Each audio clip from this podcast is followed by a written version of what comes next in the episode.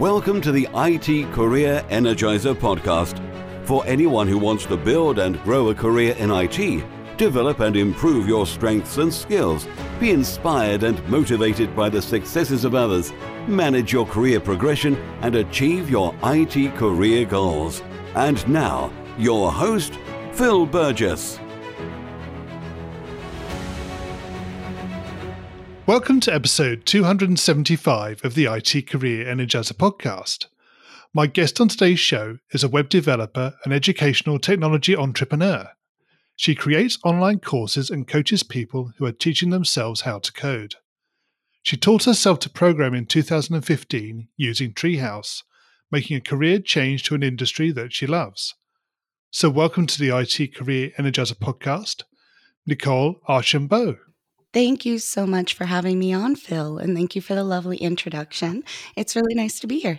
That was quite a brief introduction, though. So maybe could you give us a bit of a, a background into your own experience and, and why you're doing what you are doing right now? Absolutely. So, um, again, my name is Nicole Archambault. Um, I do work in the educational technology sector of tech, and um, I kind of came into that area, which is part of my story. Um, I came into that area kind of indirectly uh, through a bunch of life experiences that led me to follow my passions, which is another thing that I know you've had uh, guests speak about here. Yes, it's um, it can definitely be a mixed concept, but it led me to the industry and the career of my dreams.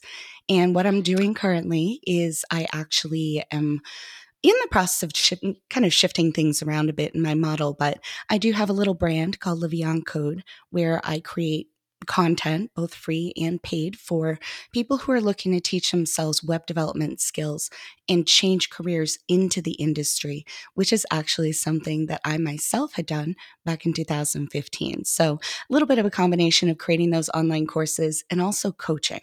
I really love coaching folks, and I have also taken on community building. Um, I do conference speaking as well. And um, yeah, I'm a little bit all over the place, but I love being involved in this community because everybody has just been so great, and I see so much potential for it too. And I think yes. that there's a lot of room for all of us to do important work if we want to. I and think that's you're me right. in a nutshell. Good. Okay. I mean, it sounds like you're trying to do a lot of things at the same time. always, always. And uh, trust me, that's something that comes up in therapy a lot because mom's like, I'm so tired. Well, have you tried cutting some things off your plate? No, I don't want to. so it's, yeah, it is a lot. But you know what? Again, when it comes down to working in an industry that you really love with people who you really have a lot of adoration and love for. Um, you know, I do stretch myself thin, but I still have a lot of love to put into everything that I do. Right. Okay. Good. Um, so, Nicole, can you share with us a career tip, one that the audience may not be aware of and perhaps should be? Absolutely. So, I have gone to the more entrepreneurial side of tech as you know i want to make clear from the beginning this is a path that i very much created for myself. When i decided to go the educational technology route i was already off the beaten path on the entrepreneurship journey uh, entrepreneurship journey and we know a lot of folks just go straight for their tech jobs you know the nine to five or whatever they're doing uh, within a company for me um, the best advice that i have for somebody who is looking for something very different, which is what I had done, is that if you walk into a room and, you know, a metaphorical room and nobody else is there, don't be afraid. Don't think that you're in the wrong room. Don't be afraid to just set up camp, make a ruckus in there, and then see who shows up to check out all the fuss. That has absolutely been the best way that I have been able to draw an entire community to myself, which in turn, community really leads to a strong business and a strong brand. So that is some of the best advice that I've been able to give people and that they've remarked has been very important to them in their careers. Right. So could you maybe sort of bring that to life a little bit and, and tell us exactly what you did? Yes, absolutely. Um, I, oh boy, this goes back, I guess, to do the kind of too long didn't read or didn't listen version. Um, my career was founded in educational technology and why I went into entrepreneurship when I was going through school and I had the worst struggles ever. Like, I still deal with educational trauma at 35 years old And I've spoken very openly about this on other podcasts and in my own content because it happens to a lot of people. And it turned out um, I wasn't diagnosed until I was 32 years old, but it actually turned out that there were reasons for this. Um, I was diagnosed both on the autism spectrum with Asperger's syndrome and also with a nonverbal learning disability. So I had really been pushing through my life, you know, the hardest that I could. When I chose entrepreneurship, it was literally almost an accessibility decision for me because I didn't feel confident. And historically, it had shown me that I am going to struggle through every aspect of traditional education, of the traditional workforce. And I mean, at some points, it literally felt like I couldn't do things the same way that the mainstream was wanting to do them. So I just had to get very creative. And I think that when a lot of people do walk into this metaphorical realm, they look around and they immediately assume that they must be lost. They assume that everybody else is somewhere else and they're interested in where they are and wouldn't be interested in being in that room. I mean, they're not because they're not there, right? And that's yep. actually a pretty incorrect assumption, as I have learned. And it took a lot of bold, um, often rash decision making on my end to look at the room and say, you know what? screw it, this feels really good to me being here. Maybe the room has a good vibe. I'm really feeling connected with it. Maybe I don't want to go anywhere else. I didn't like the other rooms that I saw. And one way or another, setting up camp is a process. That's where the community building came in. And, um, but that approach to my career has absolutely built what I have now, which is a community of self taught coders that are looking to make a very meaningful and important and impactful decision for their lives. And from there to improve themselves. And, you know, if they fall in love with the industry along the way, like I did, to improve the industry too.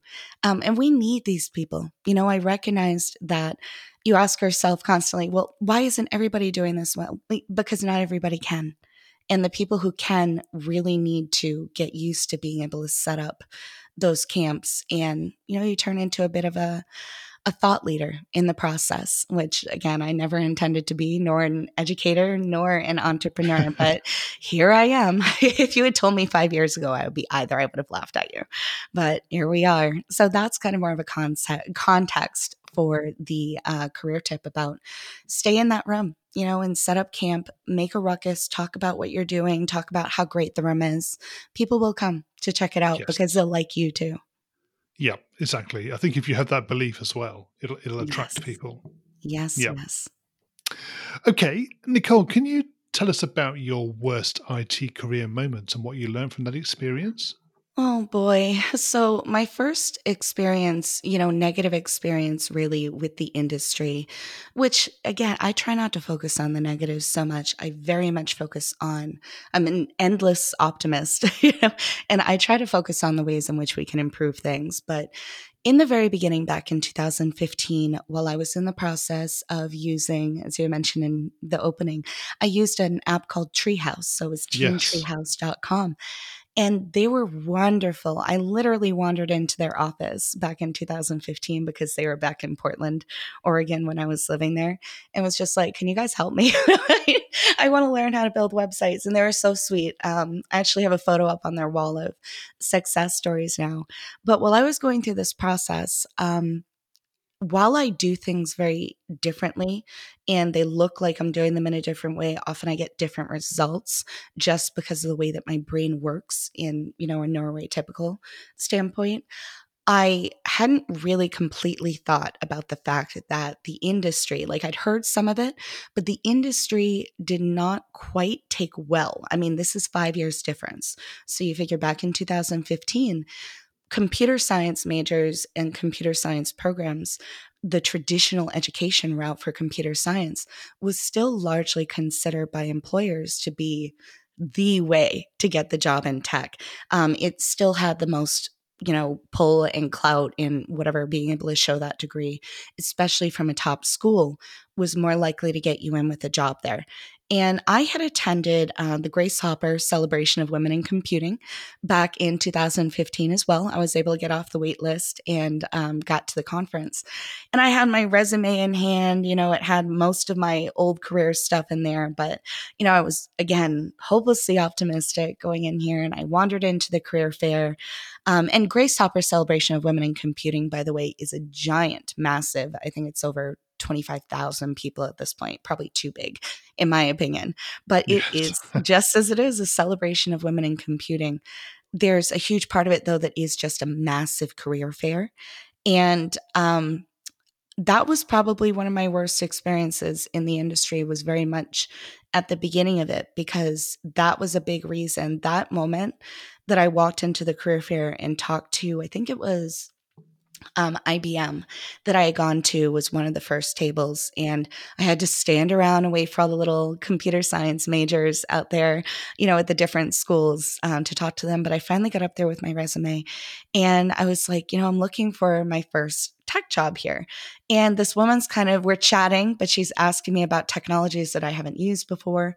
And I'm, you know, trying my best to be positive about it. And then she looks at my resume and she kind of like glanced over at somebody off to the side that was working with another person with this expression of, I need help here. I don't know what to do with this. Yeah. And I was like, I started to look at this just off the expression and immediately the panic set in. And I was just like, what am I doing here? They don't even know what to do with me. Like i don't have that degree and the reason why i had didn't have the degree yet was because and why i went the non-traditional route was because of my academic problems. I had actually dropped out of a computer science major that i attempted at wellesley college back in 2003 so that was a huge moment of stress for me all in one. And I'll never forget that moment because I just had this pit in my stomach.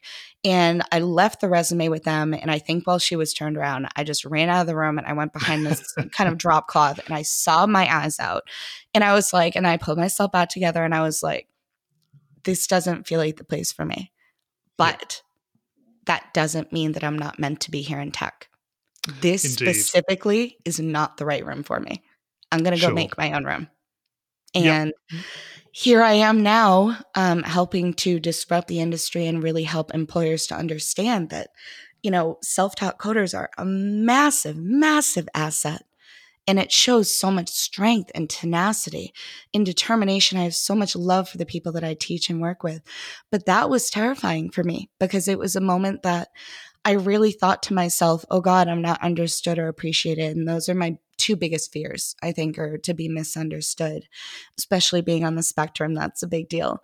But that, um, I, will never forget that moment, but it was also a very pivotal and defining moment for my entire career approach. So it was yep. really critical for me to have that moment of fear and self doubt and just feeling like I wasn't in the right place. And, you know, before I had learned to make the right place. Okay, so maybe let's let's move away to something a little bit more positive. Can you tell us about your career highlights so far? Oh, yes. So, what I ended up doing with my career actually was um, creating online courses, as I mentioned. And I think I found that through um, Pat Flynn, I believe it was Pat Flynn with the Smart Passive Income. Oh, yes, he's very popular. I've um, seen him speak many times too. And he was also the first person that ever taught me about passive income, the entire concept of passive income. And I'm kind of a low spoons type person. I need a lot of self care and I get exhausted very easily. And I um it sounded very appealing to me, obviously. So I put a lot of work in um, to kind of follow the models that he was laying out there for creating, you know, a podcast and then a course. I had things I wanted to teach, um, things that I had learned about my, you know, through my web development learning experience that I wanted to teach other people. And so one of my highlights was actually the creation and the launching of my first, it was an online course plus a coaching cohort component, and it is called 30 Days to Web Development. I've since changed it to Career Changers School, which is kind of being embedded in my new um, special membership that's geared just toward career changers. But launching that course, and it's funny too, I mostly flopped the launch. it was, I didn't have a marketing team. I don't understand people. I sold a couple, which is a giant success in my mind now that I look back at it. Just I'm a perfectionist, but the course launch was terrifying. Um, I think I only had a handful of people show up. Didn't consider until after the fact when I had people actually at Teachable. Funny enough, I had gone to Podcast Movement Conference and Teachable was there, and they said to me, um, You had two sales out of like 15 people that showed up. Number one, 15 people is great. And then two sales out of that. Like, you got to look at this with, you know, a little bit better, you know, from a different angle. And so I've just gotten more and more happier and excited about that memory because it really does mean that, you know, I was so proud and I'm still proud of that course and the courses that I made since then. So that was that was what did it all once I and when I get start getting feedback saying how much the course helped people, that really nailed it home too. Right. So obviously you you started with a couple of sales. How how's that progressed since? Oh, it's picked up, but eh, also I made one giant mistake, which is something I mentioned, is that I waited too long to get help. I put everything on my own plate and it got in the way of me doing the parts of my business that I really love, which are working with students, creating content. And I got caught up in all the things that I wasn't particularly good at. Um, but to answer your question, it's going great. I mean, by my standards, because I've started to loosen up my standards. Any student that I'm actually helping is I mean, that's a win for me as far as financially. Well, starting a business is always rough to begin with. I had someone ask me, Oh, you haven't maxed out your credit cards yet? And I was like, Oh, I'm going to try not to do business that way, but okay.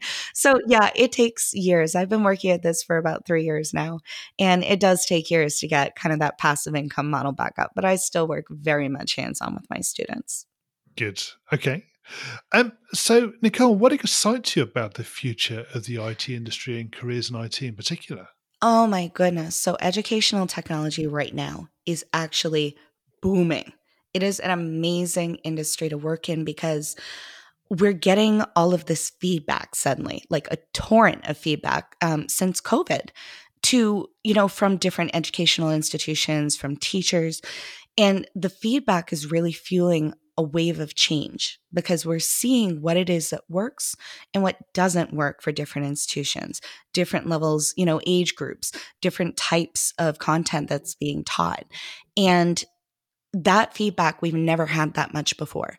You know, people were just kind of using it as an auxiliary, you know, a supplemental thing. Now, as soon as we needed to turn you know, toward the digital age to actually teach. And we couldn't be in the classrooms anymore. Education got flipped on its head. And we're getting a lot now back saying this works, this doesn't work. Well, we're going to use it. And it's not going anywhere. You know, educational technology is here and it's to everybody's benefit to learn about the ways in which ed tech approaches can actually help their industry to share that knowledge quickly and efficiently. So it's beyond just educational technology. I like to imagine that ed tech is now seeping kind of into everybody's lives. And there's more of an awareness for the need to be able to share what you know and to look at the most efficient means by which to do so and to reach the greatest number of teachers so or students and their learning styles so that's the sexy part right now for me about educational technology i am so excited to be here do you think the sort of the recent pandemic has made a difference in terms of how that particular sector or area has evolved?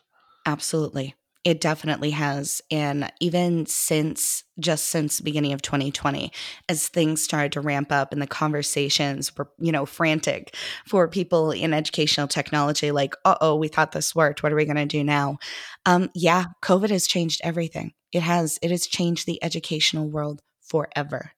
We're not going back to a lot of things that we could have gone back to before. If we see that they are, there's greater potential to be able to scale them because scaling was another concern. You know, you can't scale uh, an in person classroom. And now that people are seeing that, you know, it's, yeah, there's a lot of questions now and a lot of concerns and a lot of just people are interested in what ed tech has to offer. And they're also mad at it because maybe they don't like it compared to the classroom. But you know what? If you want to be safe, then we need to be doing the work together. Education, the ed- my word is awful today. Um, the educators themselves and the technologists, we need to be working together very closely. Yes. Good. Okay. We're going to go into the reveal round now. We're going to find out a little bit more about you and the way you think. You ready for this? Yeah, let's do it. So, what first attracted you to a career in IT? Building and designing websites. and that's kind of going back to the whole, I think it was Gigapets and LiveJournal and MySpace. That was my generation that really became very curious about things like CSS because of those platforms. Yep. What is the best career advice you've ever received? Um, to follow my passions, which again, I'm going to contrast that with something else because the world does tell you that you shouldn't do it, like I mentioned before, but it was to follow my passions because here I am and I'm happy. What is the worst career advice you've ever received? Don't follow your passions. yep. Seriously though, I people I, I need to do another episode on this at some point, but it's true. I there's a duality to it. Of course, it's nuanced.